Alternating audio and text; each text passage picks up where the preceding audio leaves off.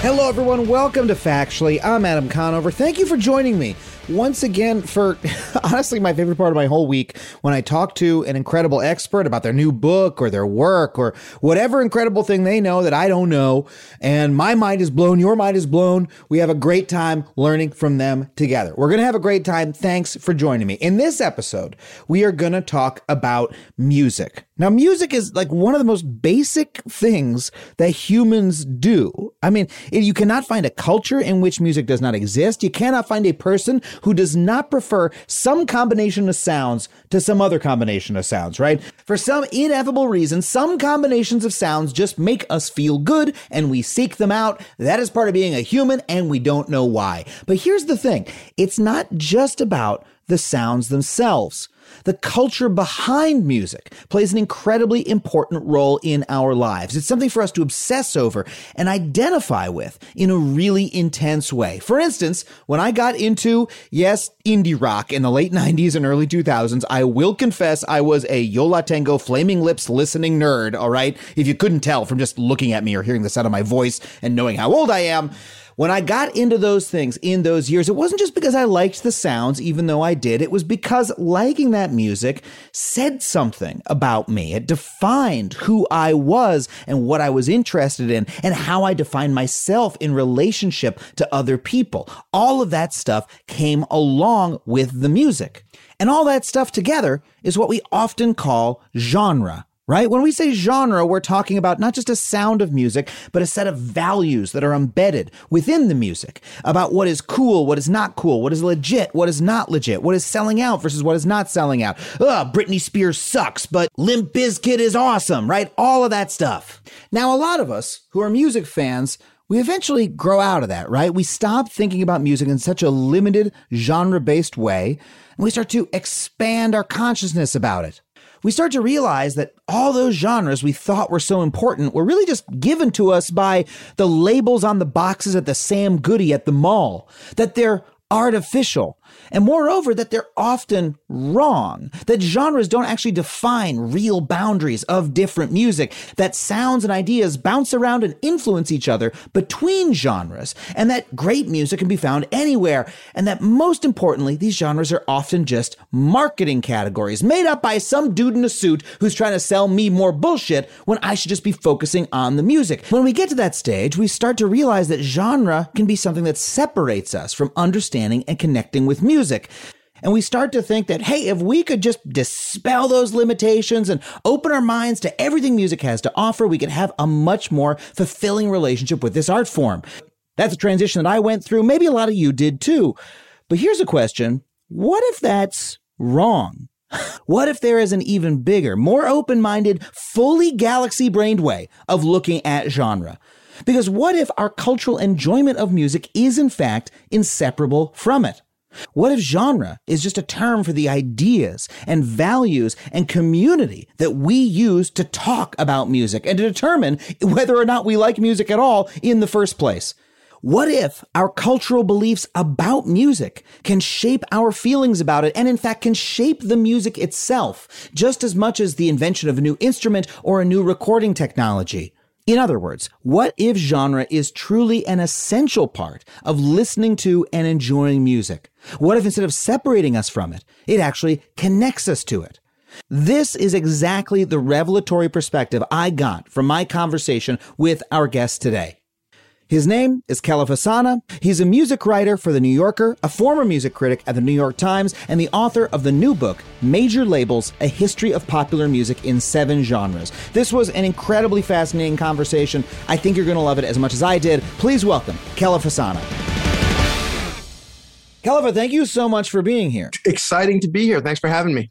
I've read your writing about music in The New Yorker for, for years. I've always found it fascinating and perceptive. Uh, what? But tell me about the book. What is? Uh, what do you cover in the book? So the book is called Major Labels: A History of Popular Music in Seven Genres. And I had this uh, maybe kind of foolhardy or insane idea that I wanted to write a history of music. I'm someone I've been obsessed with music since I was 14. Um, and I've been writing about music here and there since like the 90s when I was writing in fanzines. Um, in the 2000s, for a while, I was a pop music critic at the New York Times. And, and, and so I felt like hmm, I've listened to a lot of music. I kind of have a theory about how it works, how it all fits together. And so I wrote this story that's actually seven stories about seven different genres that kind of have defined popular music. The idea is that that people know or, or like we think we know what happened in the 60s. Like we figure it's like something about like the Beatles or the Vietnam War. Like we've heard some Woodstock we kind of know, but that in the 70s, things started to get weird and obscure, and all these genres and subgenres started proliferating. And so the book I wrote, these seven stories are an attempt to explain what happened since basically the Beatles broke up. And so the seven genres are rock, R&B, country music, punk rock, hip hop, dance music and pop. And so I kind of explore each of those genres. That's kind of the um that's the friendly way to describe what I'm doing. The, the slightly more mischievous way to describe it is that mm. I feel like genres get a bad rap. I feel like I feel like when people talk about music, they're like, "Oh, this band is so good; they really transcend genre. He's not just an R and B singer; he's also drawing from this or from that." And like, there's this idea that genres are kind of like a little closed-minded, right? Oh, yeah. those those ignorant people who only listen to country music, those people who only know about hip hop. And mm. so I kind of wanted to speak up in defense of genres and kind of try to explain why genres are cool, genres are interesting. They really help us understand music and that if you want to understand what happened in the last 50 years and how we got from the Beatles to Lil Nas X, the way to understand is by thinking about genres. That's really cool. I mean, there have been I've read a couple, really bits and pieces of other books that have made an attempt to be a history of music. David Byrne wrote a book about music yeah, a few years how ago. How music works. How music works. Very cool book. That's yeah. that. A lot of that is about how it works acoustically or about really what it's like as a performer to play. There's the Oliver Sacks book about music. It's neurological. Yes. This is the first book I've heard of that is charting. It's almost how music changes in our cultural mo- like memory, like how yeah. the how the culture as as a whole is processing music and changing it. Is that right? Yeah, I mean, you know, those authors you mentioned have some some slight advantages I lack. David Byrne is a brilliant musician, and no one's ever described me that way. Uh, Oliver Sacks is like this great scientist. Um, likewise, never been described that way. So, lacking either of those two bodies of knowledge, um, yeah, I kind of interpret music sort of as a listener, which sounds, I think it sounds kind of redundant, but the idea is to think about fans and to think about communities. To me, what a genre really is, is a community. Like it's a group of listeners and musicians who like some of the same stuff and who yeah. argue over some of the same stuff. And part of why we listen to music is because we like being part of a community. But yeah. part of what it means to be part of a community is to get sick of that community sometimes and to fight against that community sometimes, right? So, like, the surest way to, you know, if you hear someone complaining about Nashville and how country radio is terrible, yeah, that's how you know you're talking to a country music fan, right? Because no one yeah. else would care. No one else would bother. So those arguments, and you know, also arguments are just fun to read about. Um, so those arguments are kind of the core of this book because I think if you want to understand how R and B evolves, you follow the various arguments. Like why did people start calling it soul music in the late seven in the late 60s to separate mm. it from mm. r&b like why did some people think prince was a sellout in the 1980s why did people think r&b was going down the wrong path in the 1990s and so you know as much as when you talk to musicians often they say like oh, i don't really want to think about genre and like what the labels are. People trying to categorize me. It's just good music man. Like that's yeah. what musicians always say. That's what they've often said to me when as an annoying music journalist, I've had to ask them these kinds of questions. Um, but inevitably, when you talk to a musician, you find they do think of themselves as kind of commun- as part of a community, and sometimes get bummed out when they're being treated as if they're not part of a community, right? Ah. Recently, Kacey Musgraves was kind of upset because she got nominated for a Grammy Award in the pop category and not the country category. Yeah. And she went public and was like, wait a second, I think of myself as part of the country music community. Um, that's who I want to be. So at different times, musicians kind of want that freedom to be free from genre. And they also want to be in there. They want to be part of the community, part of the tradition. Yeah, and we, but that results in us constantly having debates over what the genre constitutes the genre. Which obviously, this Yeah. is what your book is about. But like Lil Nas X is a perfect example of that. It made you know probably an explosion of music criticism around whether or not he's country, the relationship Right. between country and hip hop, and all that is also happening in the context of like, I, mean, maybe I'm coming to it late, but a rediscovery of the yeah the black roots of country music and Mm-hmm. and about how you know the the the bifurcation of those genres of like you know of white country music from Yeah. you know black music back in what the 30s and 40s like the early Yeah. days of, of yeah, the, the recorded Ford music Bailey era. Yeah. And and there's all that all that conversation happening at the same time the Lil Nas X conversation is happening now. And yeah, Yeah. it's obviously I know it's a really fertile field to write about clearly. Yeah, and it's something that you know I think sometimes it can sound maybe uh hopefully not when I'm talking about it, but maybe even then it can sound like something that only the nerds and the kind of like craven record executives and the obsessive record collectors like it's just something for them to argue about. But mm-hmm. but what you talk about with Lil Nas X is a good example of how like musicians and listeners are actually thinking about this stuff all the time. Even if we're not using those exact words we're thinking about that stuff. And what you raised with with Lil Nas X and the idea of the black roots of country or whether he's country right?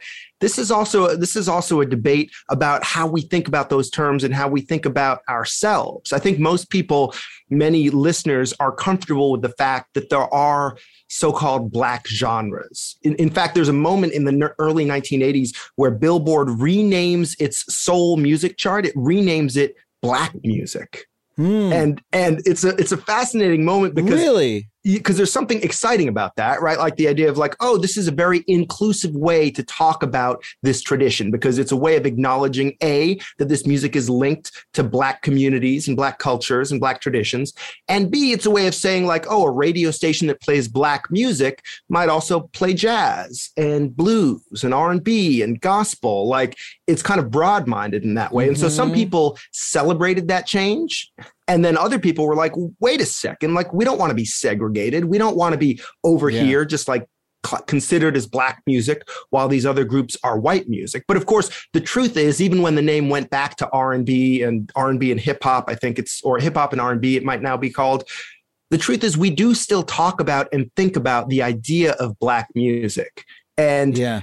you know and and that's an interesting thing to think through because mathematically if you have black music you're also going to have white music right black people Mhm. are only 12% of the population in this country Right. so if you have a genre where the majority of listeners are black or even when a disproportionate number of the listeners are black you're also going to have white genres and that's something you certainly saw in the 70s where r&b and rock and roll kind of split off from each other right in the 60s the supremes and the rolling stones are both considered part of this like rock and roll revolution that's happening right Mhm. the who are maximum r&b these terms are used almost interchangeably in the Mm. 70s they split right and you have soul music over here and rock and roll bands over there and by the Yeah. 70s rock is is starting to be considered white music right Yeah. rock and roll is epitomized not by some black guy playing a saxophone but by a white guy usually a guy playing a guitar Yeah. and so that was a split and and you saw that often that that affected how how we thought of these groups right sly and the family stone uh, Chaka Khan and rufus um uh, George Clinton, Parliament Funkadelic. You know, these are groups that use electric guitars, and in some ways, these are rock bands. But often, they're considered kind of R and B over here, separate from the world of like Led Zeppelin. So that's a good example of something that a lot of us know intuitively, right? If I say rock and roll, if I say Led Zeppelin is a rock and roll band, like that's not controversial. But Yeah. Led Zeppelin also changes what we think of by rock and roll. And so when a lot of people picture a rock and roll band, it might be a band that looks and maybe sounds a little bit like Led Zeppelin. And in music, you know, the reason why I wanted to tell these stories is in music, these paths are always diverging and then coming back together. Even I mentioned the Rolling Stones and Diana Ross. By the end of the 70s, they're both going disco. By the end of the 70s, the Rolling Stones are doing Miss You, right? Right. Diana Ross is doing her Diana album with, with the guys from Chic. Everyone's going disco. Rod Stewart, Star Wars, like there's disco everywhere. And so that was an, that was one of these moments of like coming together. And of course, what that produces is the next generation of people pushing each other apart. The next generation of musicians saying disco sucks, saying we don't want to be disco. Even musicians who were making disco records started saying, no, we're going to do something a little bit different now. We know everyone's sick of disco. And so the fact that listeners and musicians are kind of fickle and we're always changing our mind about what we want from music. I think partly because what we want from music is like incompatible things, right? We want Yeah. we want to listen to music and feel part of a group, but we also want to listen to music as a way of defining ourselves and Right. proving to the world and to ourselves that we're not like everybody else and maybe we're not like anybody else and that we're unique. Yeah, that's so that's so true, and it like I don't know. It's funny how the audience's perception, or the audience, the public's perception of these genres, shapes the music that's made within them. That like. And and we change so quickly. I remember like when I went to co- I went to college in the year 2000 and I mm. was I had like just made friends with some kids who were like really into the Velvet Underground and Sonic Youth and so I was on this like really hard indie rock track, right? Mm-hmm. Like the Flaming Lips had just come out with the Soft Bulletin, and my roommate who was really into the Counting Crows and Dave Matthews Band hated that I was listening to Flaming Lips so much, but I was so into that I was like reading those magazines and things. Conflict, and then by, I love it. then like four years later. Indie music was suddenly really mainstream, right? You had Yep. like like within you know six seven years that you had Arcade Fire and bands like that, Right. And at that point, I that stopped post Garden State moment, right? Yes, exactly. And I stopped listening to that music entirely. Like I I was like I tuned out of it. I didn't get into any of those bands. I was living in New York City at that point around the time of like the you know like the height of a lot of that. And I didn't even go to those shows because I was like, well, now everyone's into this. There was some there was some level to which I pushed myself away from it.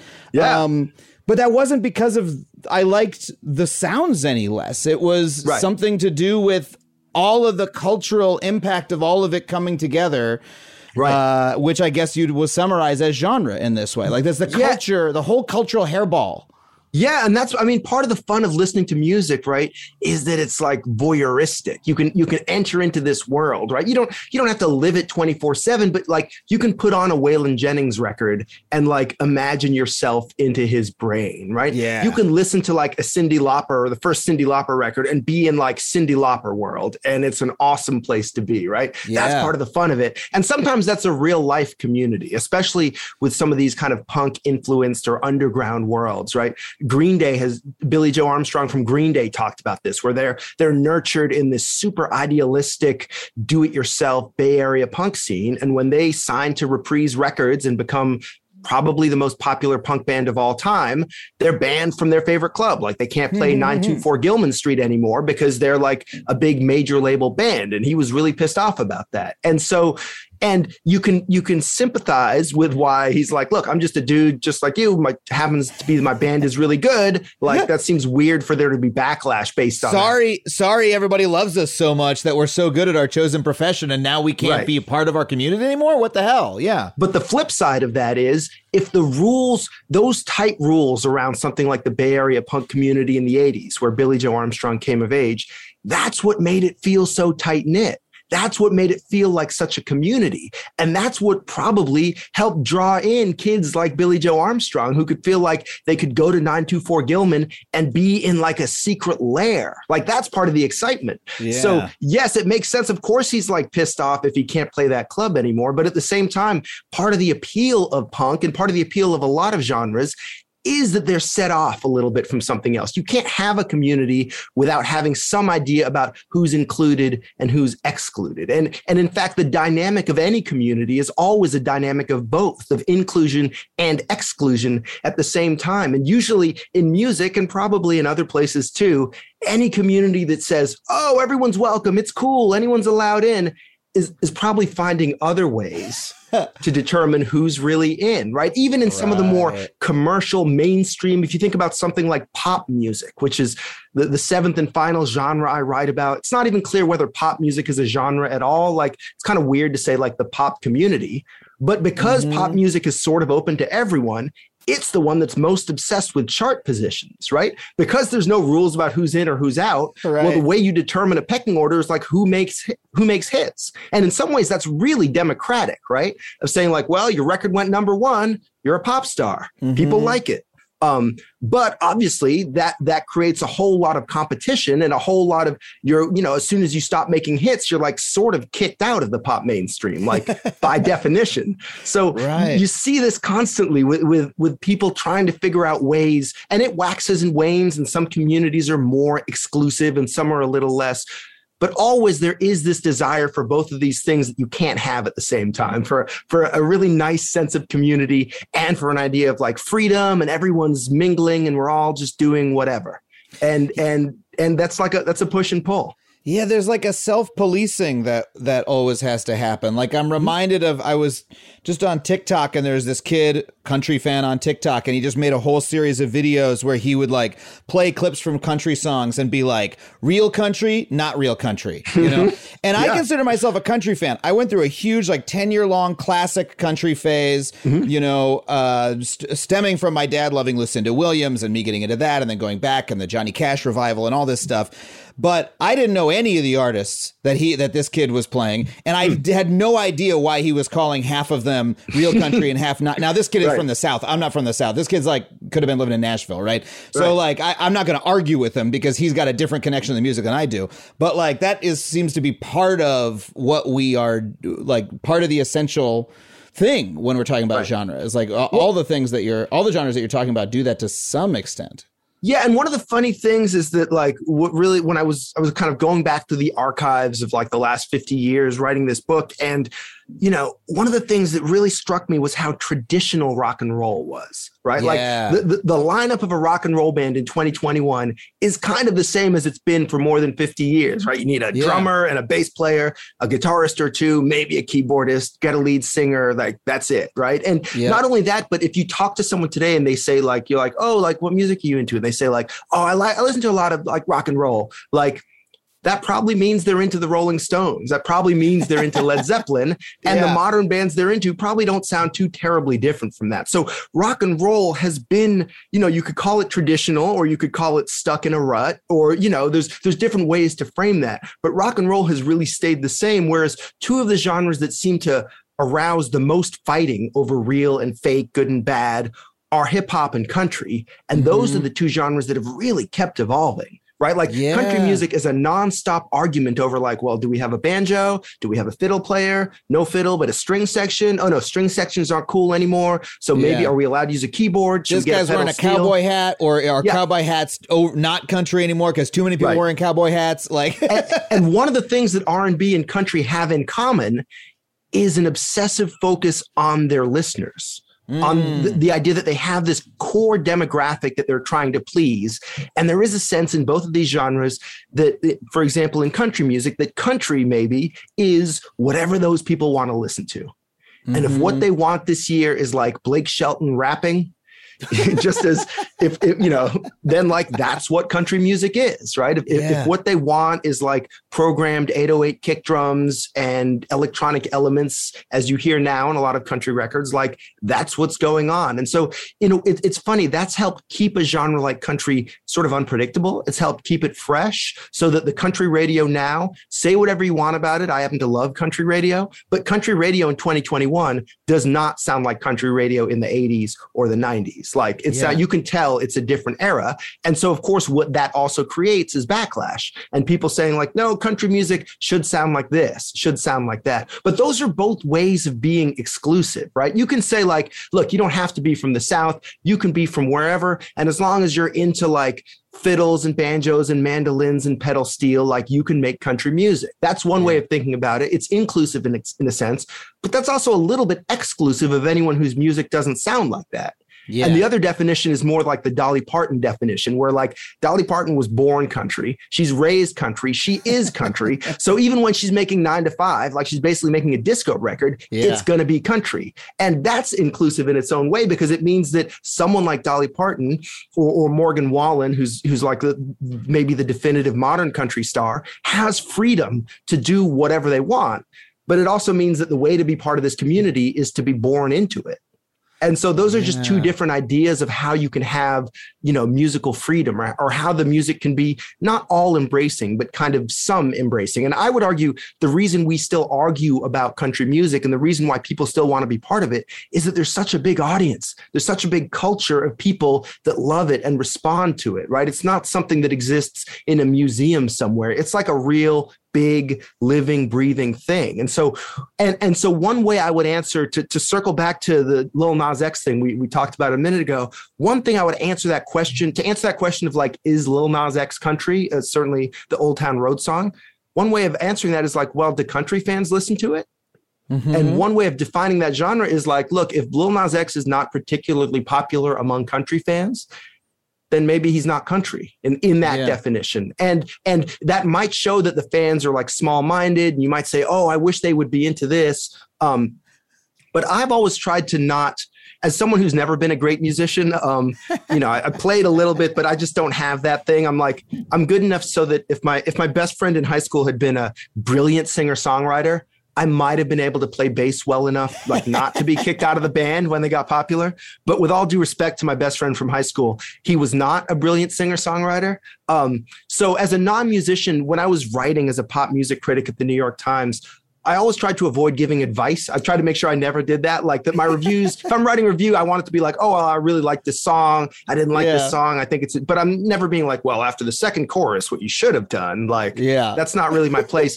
But I would also zoom out, and this is maybe a little more controversial. I try not to give advice to genres either. I try not mm. to like say, oh, country music would be better if it evolved this way. Country music would Yeah. be better if it sounded like that, because I'm always surprised and often, but not always, pleasantly surprised by like what happens and how things evolve. And I'm like, oh, we're doing that this year. Oh, that's that's interesting. And sometimes it grows on me, and sometimes I get it right away, and sometimes I'm just not into it. But so in that debate over Lil Nas X, I feel like a lot of people were asked were answering the question like, should Lil Nas X be country? Or like, Yeah. should Kacey Musgraves be country? As Yeah. opposed to to the question that I'm interested in is like, okay, we have this community.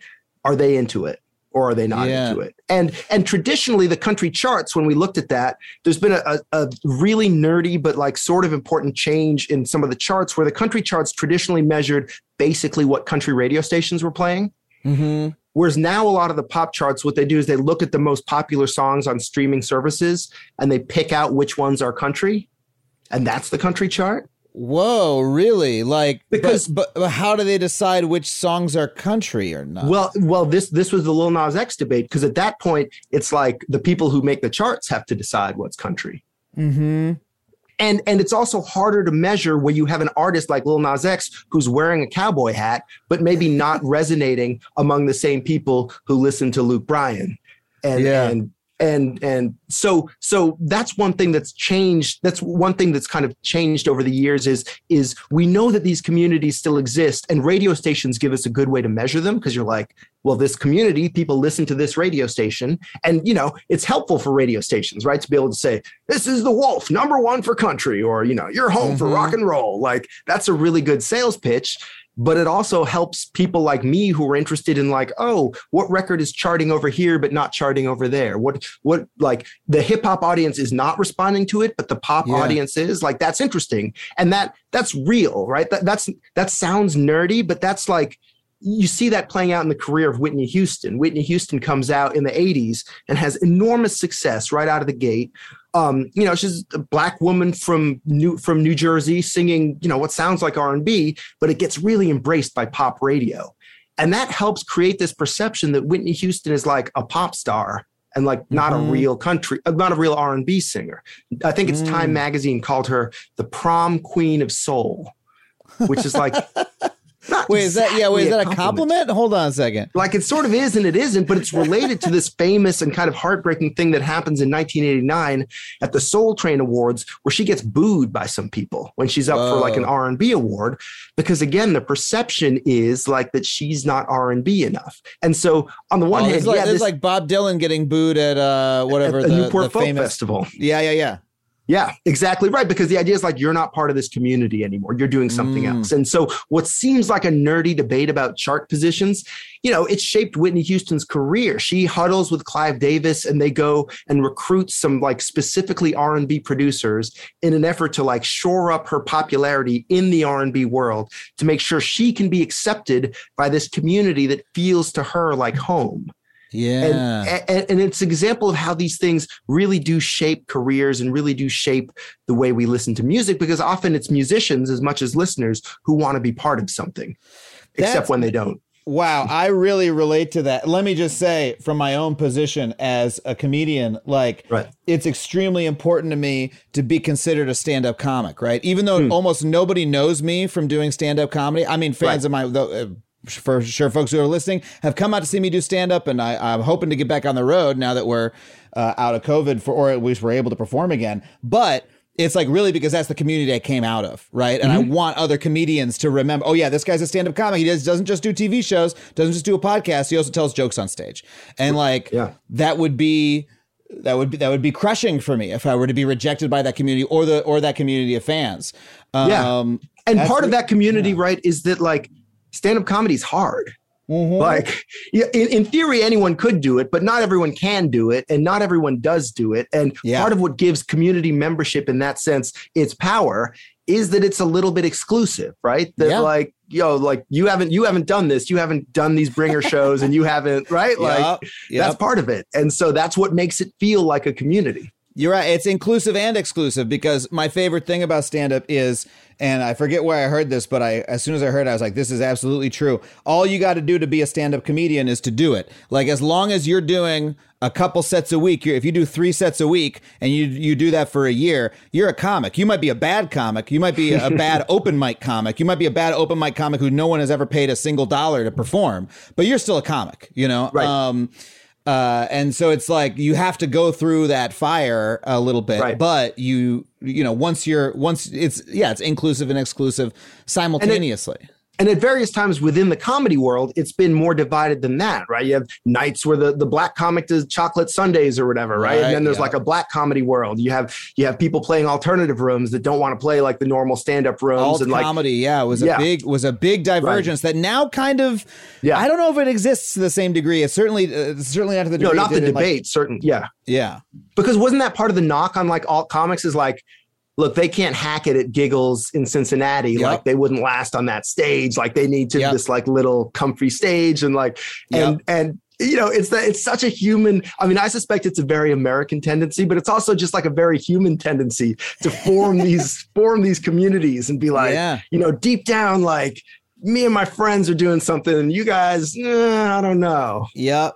And there's a lot of comedy fans, and one of my least favorite things th- things that comedy fans do is there are comedy fans who will go, "Oh, this is real comedy," and that's not like these are real comics, and that o- is always supporting some narrow vision of comedy that like I Right. personally object to, and I'm like, "Well, fuck you," you, you know, this is Right. just this is just your little your little own thing over here. well i was gonna say but there's no way to get away from that right like when i was Yeah. converted to the gospel of punk rock as a 14 year old my friend gives me this mixtape and i'm like okay that's it i'm in. This is all i do now is punk rock. This is like all i care about. Like that was of course extreme like an extreme version of that narrow-mindedness. But i think all of us who listen to music the experience of listening of listening to a song that we love like deep down when you're listening to a song you love you believe it's actually good.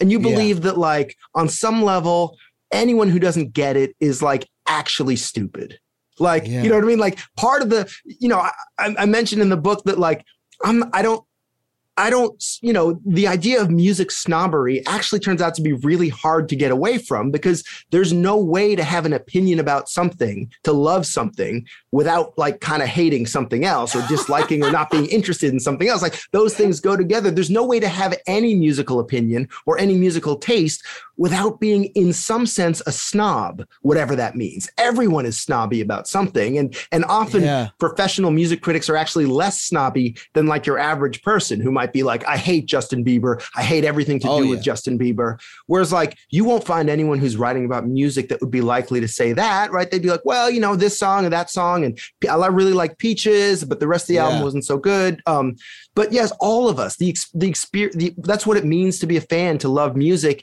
is on some level to hate something else and feel like people are wrong for like liking that crap that they like, right? On that note, let's go to break. When we get back, I, I want to ask you about about rock specifically because I feel like for my for me that's the genre that like hovers above my life, um, and I, I want to get into it. But we'll be right back with more Kelefa Sanneh.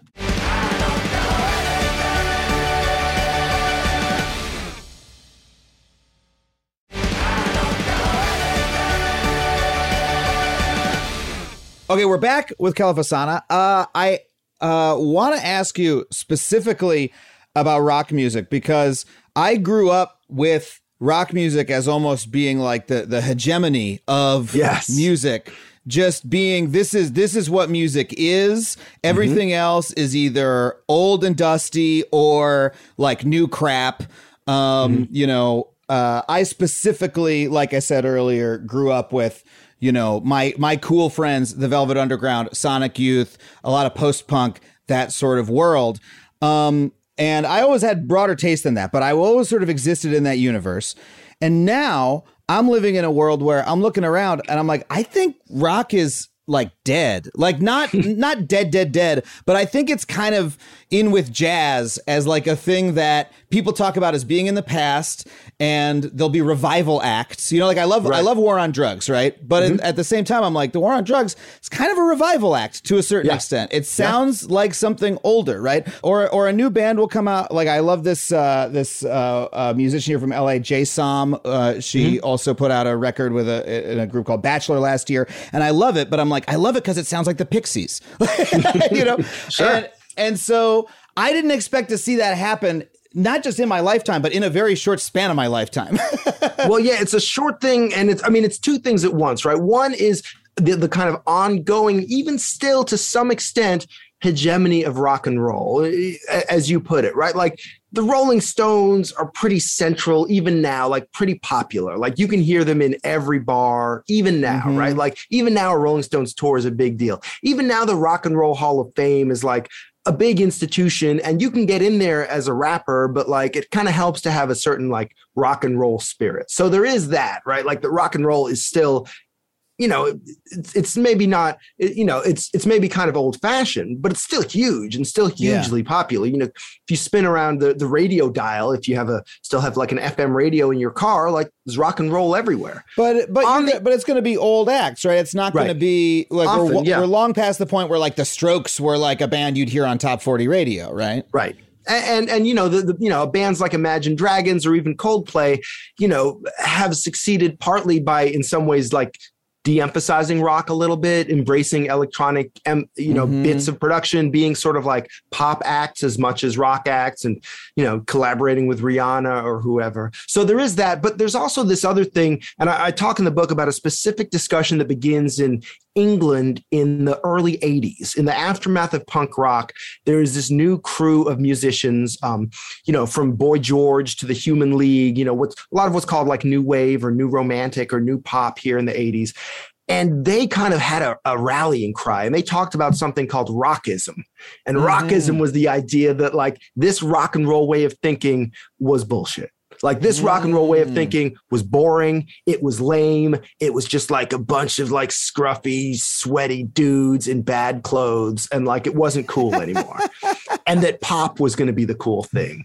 And and so that was the whole thing. Like, we're not going to pretend to be afraid of selling out. We're going to try and make a hit single. We're not going to be, you know, earnestly telling you about our guitar tone or about politics. We're going to be having fun. And and so this movement that kind of and people in the in the press had arguments about this, about like maybe rockism is lame. Maybe even like making albums is kind of like passe, right? It should all be Mm. about singles. Like why, you know, maybe music videos are like cooler than concerts, actually. Like maybe we should Mm. rethink all of this. Um, when I was at the Times in 2004, I wrote an essay about rockism that kind of helped revive that debate in America, I think. And and people by, by then people were talking about something called poptimism And poptimism could be like the opposite of rockism, right? And like the optimism part suggests that it's kind of fun and celebratory, but the pop part means like, well, let's rethink what we value. Like, let's think about let's think about how the fact that the rock and roll archetype that's so often celebrated is like a bunch of white dudes, and let's Yeah. let's let's celebrate music that's made by other kinds of people, and that can go in a whole bunch of directions. But in the world of people who argue about music for a living, what people would say is that poptimism won. Like the idea, like when I wrote that essay, I was like, yo, this is ridiculous that we don't take Destiny's Child seriously. Mhm. Like I was Destiny's Child fan. You know, nowadays, like Beyonce is like the most admired musician on the planet. Yeah, Um, she's like she's like Bob Dylan level considered a genius and will Yes. be considered a genius 50 And- years from now. and she doesn't care about rock and roll. Like it's not like you know, it's not like the old fashioned thing where she like, you know, where she like grabbed an acoustic guitar and sat down in a chair with Rick Rubin to make her serious album. No, like she has a totally different musical tradition, and people love that. Yeah. Um, but but one of the th- one of the reasons I wrote this book is to explore the fact that every genre has its own ism. Like none, they weren't Mm. as dominant as rock, but there's R and B ism, there's country ism, there's Yeah. popism, there's definitely hip hop ism. And so, you know, every genre has like an ethos, has a way of looking at the world. And the, you know, the the the the, the effort to push back against rockism was partly an effort to say, look, if we're just looking for the next Springsteen all the time as list as critics, but also just like as listeners, if, if we're saying like, oh, this album's not that good because it's not that earnest or it's not that scruffy or it's not that rebellious, then we're gonna miss a lot of stuff, right? We're gonna miss like Anita Baker's like super smooth kind of jazz inflected R&B, right? We're going to miss the country ballads of Alan Jackson. We're going to miss stuff that because it doesn't fit that paradigm. yeah. But the the further irony is like as listeners, even professional listeners who listen to an unholy amount of music, we're always missing stuff. Like Yeah. whatever we're focusing on, there's something going on outside our periphery. And and whatever broad-minded, inclusive way we think we have of listening to music, like we're exclu- we're excluding some stuff. And because you have some ism that you are following that you're maybe not even aware of. Is that the implication? Yeah, because you have some, you know, uh, uh, you have some preconception. Uh, preconception, I sometimes think, is just a fancy word for an idea, right? Like you have some ideas in your head about like what kind of music you like and what kind Yeah. of music you don't like. And sometimes someone comes along and makes you rethink all that. And Yeah. like just because it, it like connects with you on some like level that you don't even understand. And sometimes more often you just miss stuff because it's like not what you're looking for, not what you're paying attention to. And again, I don't want to like blame anyone to that. I think that's just how brains work. And Yeah. like you can't take everything in. And, and as I say, like if you were someone who literally liked all music, that would mean you literally had no taste. Because like you were just like accepting everything. And, and and to me, the beginning for me, like the beginning of loving music, really, like really obsessing over it, as you might be able to tell, um, was was from getting into punk rock as a 14 year old and realizing like, oh, you can actually like rule some stuff out. Like you can say like the Sex Pistols are great and the Rolling Stones are bad. Like Yeah. mainstream music is bad, not just in the sense of being mediocre in terms of quality, but in terms of being like wrong. Like Yeah. ro- like evil maybe like is is like represents all that is wrong with the world. And so the idea obviously I did not stop listening to the Rolling Stones forever, but the idea that music can matter in that way, right? That like Mhm. it can really you can it can really make a difference what you like and what you don't like and you can reject some stuff if you want. In fact you will end up rejecting some stuff. That was really that was really powerful to me because it kind of got me interested in just thinking about music and i mean thinking in other stuff beyond music. But punk was kind of my my gateway into that that way of looking at the world. The the value judgments that some at least some of these genres apply to certain behaviors or certain ways of making music. Like the ethical judgments Yeah. are, are really interesting.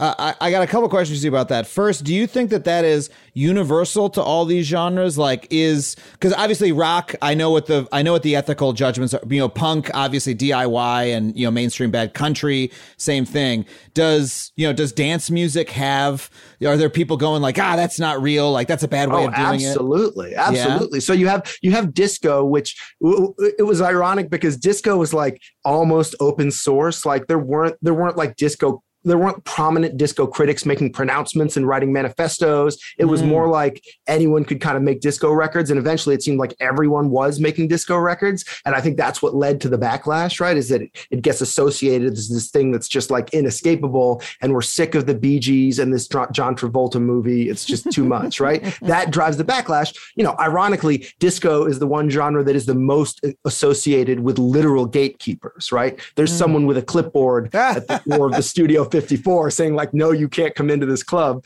In fact, one of the one of the greatest disco songs, "Freak Out" by Chic, was written as a protest song after they got denied admission to Studio 54. Wow. But so but but out of disco you know disco get you know is huge. It's all kind of all embracing. It generates this huge backlash and then obviously gets rediscovered right? It spawns all these dance undergrounds the the house and techno genre scenes that emerged in chicago and detroit respectively in the 1980s um, and these days some of the people that are the most into that music the most into like obscure house and techno records the mo- most into these like these these disco 12 inches from the 1970s that you never heard on the radio but are actually totally amazing those are often some of the people that are the maddest at like EDM and the and, and Uh, the spectacle of like a bunch of kids dressed in like fluorescent fishnets going ape shit in a stadium. And so and so yeah like yes it generates just like anything else it generates true believers. And and and you know often these rules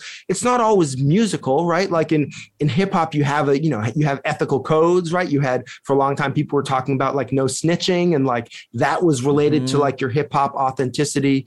Um you know in country music likewise like being you know being like really part of that world in some vague sense Yeah. is kind of more important sometimes in some scenes than what instruments you use and you know even the question even even in r&b which has sometimes been a little less of a kind of a battle flag genre you get these discussions about like you know about who's who's really making r&b what does it mean to be making r&b what's that what does that word even mean? I mean in the in the late 60s when the when soul music arose part of the idea of soul music of like stax records of isaac hayes and and some of these records was that that somehow they're going to be a little more authentic than what motown is doing that motown Mhm. is making these kind of pop crossover records where everyone's smiling and wearing match, matching clothes and soul is going to be a little more southern and a little more gritty Mm. and have a little more funk to it maybe have a little more message to it maybe be a little harder to co-opt right soul Right. isn't just like a genre you play it's like something you have and in that sense it seems a little more intrinsically linked to black communities and black cultures in america right so soul music is maybe perceived as being a little blacker than r&b and so and even even motown which in the 60s has been making these like beautiful records that we can all kind of like tap our foot to in the 70s it's like Marvin Gaye, what's going on? It's um, it's those five incredible Stevie Wonder records. It's Yeah. so even Motown gets kind of psychedelic, and they're doing some protest music, and and they're doing basically soul music as a reaction to that. And then by the 80s, it switches again, and soul starts to ke- seem really old-fashioned. And so you get like a new version of R&B, which then has to do battle with hip hop, right? Because for so long, R&B is like the definitive black music, and now Yeah. all of a sudden, you know, by the time hip hop gets mega popular in the late 80s, early 90s, R&B becomes like the other black music. And it's kind of like, well, what what is this? Who is who's this for even? Is this is this just for old folks? Is there some way we can kind of keep up with hip hop? So yeah, these these communities are always struggling to to redefine each other. And again, that's what keeps it fun. That's what means that like you know the the the top songs in America are always a little bit different. That it's always a different kind of golden age going on somewhere, and there's always stuff to explore that hopefully, probably, will maybe if you fall in love with it, kind of change the way you think about music. Yeah, but when when we talk about these labels, you know, you said that a lot a lot of musicians and a lot of fans like to think of them as being artificial, Yeah. and to some extent, though they are right. I mean, there's Yeah. there's a history of when you say when you say rhythm and blues. My understanding is that's like a you know a racially based label that you know record executives came up with what Yeah. uh, close to hundred years ago. Um, and you know, hey, let's. It, it's a matter of you know the people at the record stores want to come up with different names for the boxes, right? Yeah, So, like, absolutely. we know that's And- what's happening, and yet that somehow shapes the music. Uh, I don't know. How does that how does that factor in your analysis? Because you've been talking Oh. about it so positively, but there's another view where it's like, hold on a second. This is you know we were tricked into classifying music this Right. way because it served a particular racial narrative, a particular commercial narrative. That Yeah. How about that question? Well, I think I think th- there's something in music where people there is often a suspicion like, oh, the record companies are just like tricking us into liking this, and but the truth is like there's lots of record company plots. And like most of them fail. Yeah. And there's lots of artists that are hyped as like They're the next big smart thing. people. Well, no, I wouldn't even say that. I think that we're just really kind of unpredictable and fickle as listeners, thank Yeah. God. And so, certainly, when I was a, a doing a music critic full time, like that's what I noticed was that the the record company executives were always scrambling to keep up with like what was going on, and half the time they were baffled and sometimes even bummed out by what we, the public, were buying. They were like, "Oh, you, oh, really? Like you guys bought." you know, whatever, five, six million copies of Nelly's album. Like, Right. I love that record, but I don't think the executives at Universal were expecting, like, oh, this is going to be one of the decade's big stars. Like, I suspect some of the people who worked on that album might not even have liked it that much. They're just like, oh, here's some other, some, here's some rapper from St. Louis doing some thing that seems to be resonating. So we'll put it out. Right.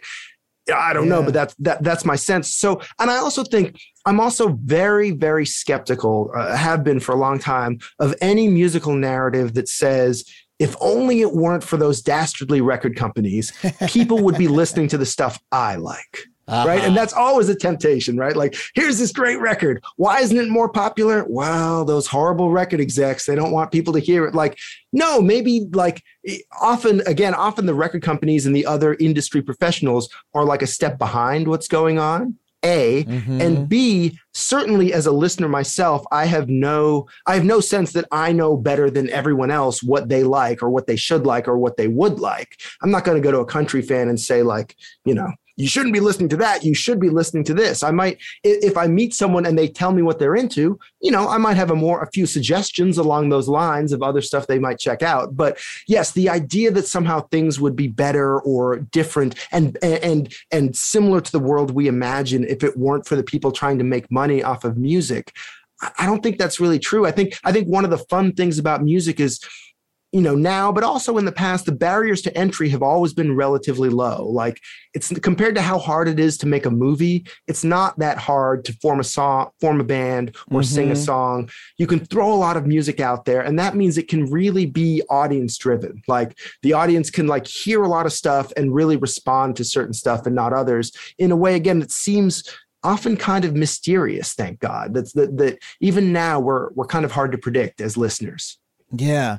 But I mean, there's no uh like there's no part of you that says like, "Oh, this, you know, these these decisions that were made at some point, like, you know, this uh, like, you know, this this label that we all use today, you know, is there not an irony in that it came from like a strange a strange place and yet we all still use it, you know? I mean, yeah, we're talking about popular culture in America in 2021, right? There's ironies everywhere you look, and there's Yeah. there's you know none of these categories or these ways we think or these institutions are innocent in some sense. I'm not even sure what it would mean for them to be innocent. Like they reflect our society and they reflect the segregation of our society, the divisiveness of our society. They they they reflect our grudges and our prejudices as well as our hopes and aspirations, right? Like it's all there in the music, and you would expect it to be all there in the music. And you'd expect that if we're living in a society where, for instance, there are patterns of residential segregation, you'd expect to see some similar patterns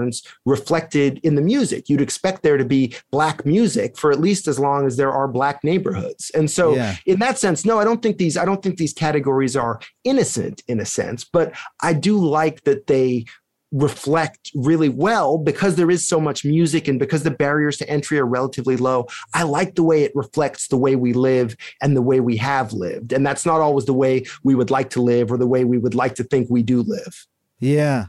It's just I guess my only hope is that like I wish we had I wish we as listeners as a community of music listeners were able to to build more of a historical understanding of, the, of what you're talking about, the way the genres have, have grown and changed. And, you know, I remember the first time we did an episode of Adam Ruins Everything about music and we were looking at, mm-hmm. you know, the history of rock music. And I saw for the first time like a clip of like Big Mama Thornton playing guitar, right? Mm-hmm. And I was like, holy shit, how have I Yeah. never seen this before? Yeah. Like I've heard of Chuck Berry at least, right? But Right. like I'm I'm watching this clip going like this is the rock guitar and this is Right. being played by you know a middle-aged black woman like in england and like the rolling stones watch and all the you know all that narrative and i was like this was just left out of Right. everything that of of my you know musical education as someone who'd been listening to rock music my whole life and uh i don't know it's like that that that's uh that's a shame in my view i don't know but but it, but the thing is like i think you know if you think about if you think about how long ago that was and you think about Mhm. how much we know now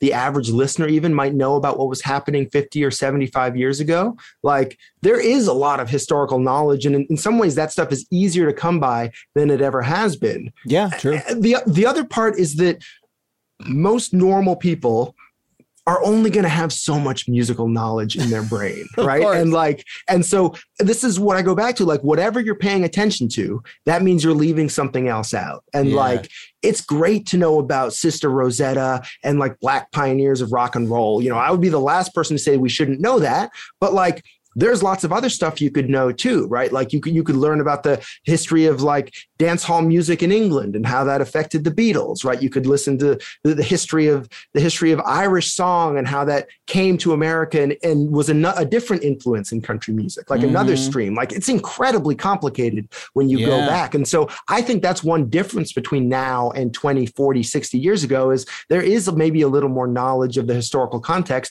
just because that stuff is accessible. I mean, Yeah. I'm I'm old enough to remember where like even if you heard about like some of these black pioneers of rock and roll, like you gonna go get like an Ike Turner record? Like where? Like where are you even gonna even if you even if you read about that in a book, you might not go and buy the CD, right? Whereas now you can click on what you want and hear what you want. So there is a lot of history available. I think it's true that like most listeners aren't necessarily doing that research, but you know that's true of most people in general, right? There's only Yeah. so many hours in a day, and you know on the on the on the grand scale of like how much musical research you want you want to do in a day you know i'm probably close to one end of that scale um, but one thing i learned like really quickly when i was a, a, a pop critic at the new york times was like i'm never going to be an expert man like compared to the Yeah. real experts whatever the subject is I'm always going to have so much to learn. Like, I might think I'm really into like death metal or whatever compared to like a normal person.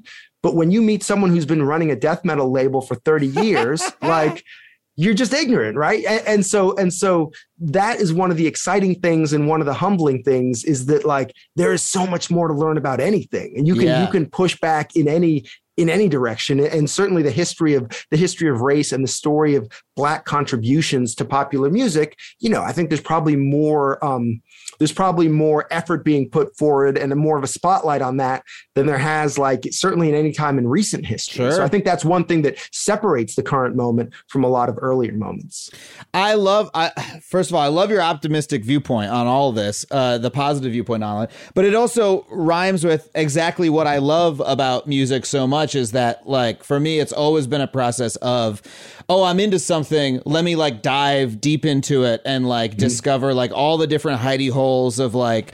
You know, I don't know. In the last three years, I've gotten into ambient music, and I've learned all the different little micro movements within it, and etc. and a bunch of other. I'm not the only one doing this. It's like a whole little resurgence of ambient music happening uh, Yeah. over the last uh, half decade or so. Um, but that's like that's very fun, and w- that's a thing that we are able to do now that we weren't able to do uh, prior to the MP3 era, at least, or at least it was a lot harder to do. You had to go to the public library and check out some vinyl. And the flip side about music is like you also don't have to be a nerd right that's the other nice Yeah. thing about it is that like unlike a movie where you've kind of got to like stop your life and turn on the turn off the lights and like spend a couple hours like music is so sneaky man like it's like you're in the supermarket right? you're Yeah. watching a commercial and it's in the background and you you like you can go and learn the roots of ambient and read the Brian you know manifestos and think about how Windham Hill and the new age tradition fits into the more like avant-garde ambient tradition like you can do all that work because it's fascinating but you can also just type ambient into Spotify or YouTube and sit back and listen to whatever you get, right? Like Mhm. it's possible to enjoy music and especially popular music without becoming a nerd, without becoming a scholar. And so yeah, um certain like certainly like when i wrote this book that was part of the hope was that someone who's like if you're not a nerd and you like you heard there was like a you hear the terms house and techno but you were like a little afraid to even ask what the difference between house and techno even was. like it can be fun. You don't you don't have to like, you know, spend years and years like listening to old 12 inch records in order to like maybe enjoy a story of like how these people created this these things. And so um that's the fun of music is that you don't have to be a you don't necessarily have to be a nerd to find some stuff you like and some stuff you hate. It's so funny how the how how much the stuff you hate matters though. Like I, I you know, it took me until I was age like 35 to stop self-evaluating what I was currently listening to about how cool I thought it was and how cool I thought other people would think I was for listening to it, right? Right, right. Um I, I like I simultaneously had what I would call snobbish taste, like very you know, I, I was like very iconoclastic in what I liked and would go down these weird rabbit holes. But in the back of my head, there'd always be someone going like, "Oh, you're listening to like that? like that's not Right. that's not cool, man. That's not like Right. cool to be into that." And now I finally treat music more just like food I'm eating. Like, is it does it feel is it pleasurable to have it right now? Like, there's not Right. much other value judgment to put on it. Why do you think that happens so much with music? More than I would say other art forms that that we put up these fences and walls and and you know judge it on ethical grounds on I grounds think- of coolness. I think it has something to do with the social and antisocial nature of music, right? Often mm-hmm. we listen to it together. Often it's a soundtrack to people getting together. Maybe historically it was that. If you look at like deep human history, I don't know. And so I think as a result, certainly for me, I often find that when I'm listening to music, even now, I think about other people. Part obviously I think about the musician, right? Part of what we love about music is the connection to the human being or human beings who made it. But I also find myself thinking about who else is listening to this music, who else likes this music. And you know, that doesn't that doesn't have to be like second guessing and hoping you're cool or whatever. But for me, that's part of the fun of listening to it is knowing that, like, okay, here's a group. Who are the other fans? Like, what are they like? What are they into? What are their lives like? What are they getting out of this thing? What am I getting Yeah. out of this thing? And so, being part of a virtual community is one of the great joys of, of listening to music. And one of the reasons why we're always like fighting over people, right? Like when we're, when we're, right, when we're insulting music or we're thinking music is bad, what we're really doing is saying like, we think these people who listen to it are bad. Like, and, and, and Yeah. that impulse, that's a, again, that's a very human impulse is, is to be like, oh, these, I'm not kind of like these people. I'm like those people. In fact, the idea that music or some kind of music is somehow cool, even now, is what draws a lot of people toward music, right? Like that's a lot of the fun. Like even if it's something as simple as like the way you like nod your head when you listen to like your favorite hip hop track or something, like the fact that it's cool is part of what's so seductive of it. And what cool Mhm. means is is and cool is a social term and a relative term, right? It means Yeah. you're somehow you're somehow above someone else socially, right? And so Mm. and that that reflects a, a competitiveness in in humans but it also reflects a like a desire for connection and a desire to be part of this particular group that other people maybe aren't part of so i think i think it's hard to get rid of that just like it's hard to get rid of you know snobbery or judgmentalism or any of these Yeah. things right these are these are baked in and, and music can maybe sometimes be a maybe sometimes a relatively harmless way to work out those those warring feelings that most of us have. See, I love your point of view because not only are you, you know, you're you're you're taking like a broad-minded view 3 or 4 steps back because, you know, not only are you looking at okay, well here are the value judgments that these genres are placing on each other that we mm-hmm. maybe, you know, should understand and not cleave to. You're also then saying, let's be accepting of the fact that those value judgments exist because Right. they're kind of fun to have and we Yeah. don't need to beat each other up for participating in rockism because rockism is like part of what is fun about rock. yeah Like as long we're as we're still, aware, but we're of it. still I mean, going to want to beat each other up, right? Like, Yeah. Because I, you know, like, uh, and in the book, and I kind of go back to this experience of being like a punk rocker and being a few years older and being part of a hardcore punk collective in Boston, which is literally like everyone's vegetarian and straight edge, no drinking, and we're having like potluck meetings and we're planning Yeah. protests and we're putting on shows by bands and all the bands are part of this thing and all the labels that the bands are on are part of this thing and like that tribal spirit is like so powerful and it's so exciting and you know that's not my life now but i would never Yeah. want to not only would i not want to begrudge people that tribal experience but i actively seek out music that creates helps create that tribal experience for people now because that's one of the the many powerful things music can do even as some other music gives you a sense of of freedom of an artist that's kind of like unfettered and just going on their own journey Yeah. Wow. uh, The you just connected for me because because you were saying all that, and I was like, ah, the tribal experience. That explains K-pop fans. I'm under. You're drawing the line Right. from like punk to like K-pop, Absolutely. and also as to why when I was you know in my own youth, I w- I saw all those punk communities, and I was like. Oh, those punk kids are such nerds about it. You know what I mean? I had my own Right. rejection of that tribe because I was in my in my own little bubble that I was trying to Yeah. create for myself. Yeah, Uh, I think it's you know it's it's this thing where like when we're talking about um, we're talking about other topics when we're talking about politics or something, it's easy to sort of decry the sort of divisiveness of America. And and part of what I like about music is it just gives you a different lens to look at that divisiveness. And so that's the uh, the the as I say the the slightly mischievous thing I tried to do in the book is kind of say something about the upsides of that kind of divisiveness or at least or at least why that is why that reflects something deeply human about us. Wow, that is a that is a truly avant-garde contrarian position. That might be the most contrarian position anyone's ever espoused on this show. The benefits of tribalism that will that that will get you canceled in 2021 I think to say tribal No, I but no, I love that. That is so that's such a wonderful point of view because it acknowledges our humanness even as we're as we're describing this thing that we're doing. Well, it's not a co- it's not a coincidence that tribes keep forming. It's not a coincidence that like in the history of music, right? Like after this 1960s explosion when it's like we're all listening to rock and roll and R&B youth culture forever, like it goes off in a billion different directions. Like Yeah. you know, that's that's something that that that keeps happening and maybe music is a place where you can see that particularly clearly. That is so fucking cool. Uh, I, I, Kelefa, I can't thank you enough for coming here to talk to us about this. The book, the book is fast. I can't wait to read it myself at this point because this has been such a fascinating conversation. If folks want to pick up the book, it's called Major Labels. You can get it at our special bookshop, uh, slash books, or wherever you buy your books, your local bookshop, anywhere in particular you want people to check out to get it. Uh, anywhere books are sold, you should be able to find it. And uh, after you read it, I'd, I'd be happy to come back and then we could argue. Oh, that would be amazing.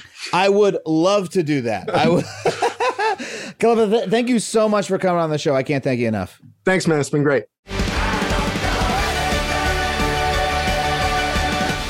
Well, thank you once again to Kelefa Sanneh for coming on the show. If you loved that conversation as much as I did, hey, check out his book once again at factuallypod.com slash books. That's factuallypod.com slash books. And when you do, you'll be supporting not just this show, but also your local bookstore as well. That is it for us this week on Factually. I want to thank our producers, Chelsea Jacobson and Sam Roudman, our engineer, Ryan Connor, Andrew WK for our theme song, the fine folks at Falcon Northwest for building me the incredible custom gaming PC that I'm recording this very episode for you on. Check them out if you're looking for a gaming PC yourselves. Uh, if you want to find me on the internet, you can find me at Adam Conover wherever you get your social media or at adamconover.net. And you can send me an email at factually at adamconover.net. I do love to hear from you, and I sometimes even reply. Thank you so much for listening. We'll see you next week on Factually.